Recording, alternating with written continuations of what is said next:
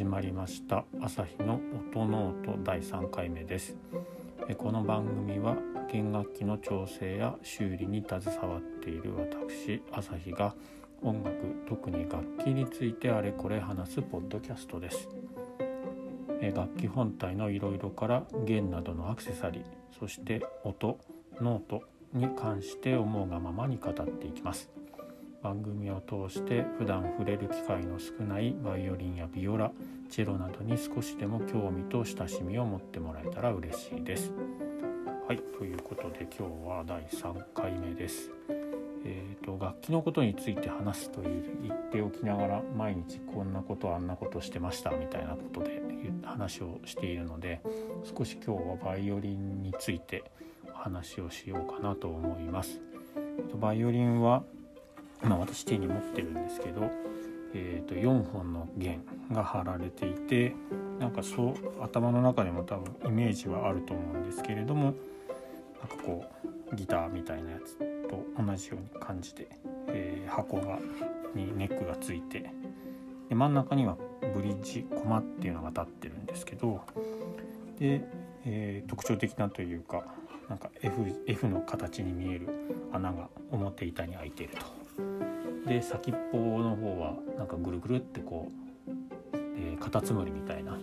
なんか造形がついていてというような感じですかね。で音に関しては調弦まあチューニングということで話をすると下の弦太い弦から「ソレラミ」という音「G」「D」「A」A ですね。ABC の A と書いてドイツ読みなのかな？ドイツ読みで A で一番上細い弦が E と書いて A なんかこの辺がすごくおしゃれというか最初僕もバイオリンを始めた時に C 要はあ C じゃない。G の音ですね。その音を G と言わずにゲって言ったり、えー、D ABCD ですねそこを D と言ったりとかその辺はなんか新鮮に感じました。えー、ということでこんな感じですね。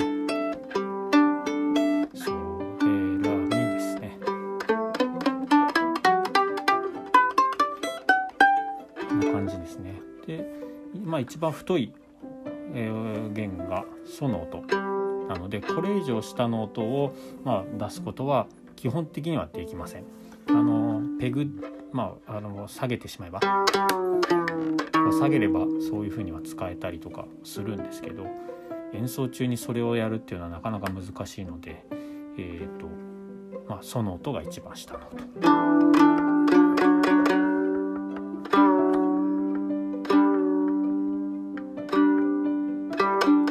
んな感じですね。で、えー、上の音はもう行こうと思えばどこまでもいけると。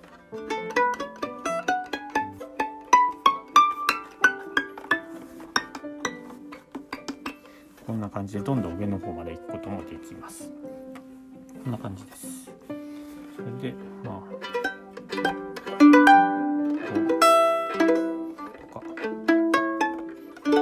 こういう感じでまあピチピチ私は弾いて弾くのが好きなのであの 弓で弾けっていう話なんですけどこんな感じで、えー、こう押さえて曲を奏でていくという感じです。で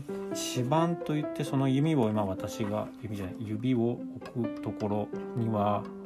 黒い木が貼られていて基本は黒炭の木を、えー、貼っています。でそこにはギターでいうとあのなんか縦にそういっぱい線が整然と並んでいる感じっていうのをイメージできると思うんですけどああいったフレットがないので自分でこの辺を押さえると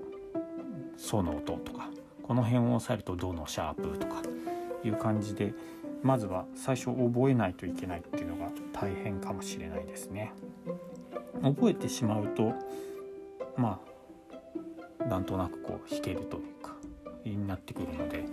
そこまでが最初大変なのかもしれないです。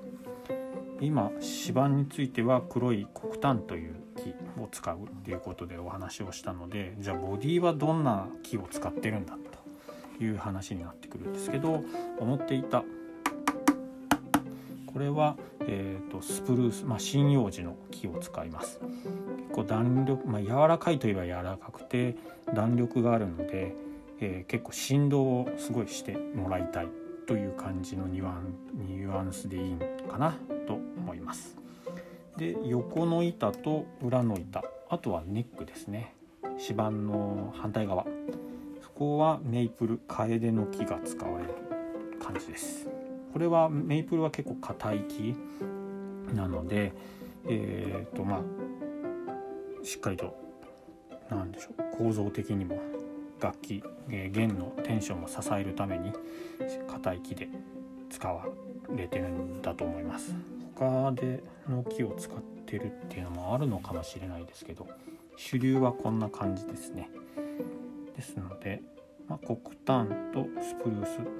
そしてメイプル。これがだいたいこんな感じでほぼできるんじゃないかなと思います。ニスとかもねまたいろいろ面白いお話ができると思うのでニスバーニッシュですね。これについてもどこかの回で少し紹介程度ですけど、えー、お話ができたらなというふうに思います。バイオリンやってみると楽しいと思いますよ。これ。そんな感じで今日の、えー、アサヒの音ノート第3回目はこの辺で終わりにしたいと思います、えー、皆さんありがとうございました。さようなら。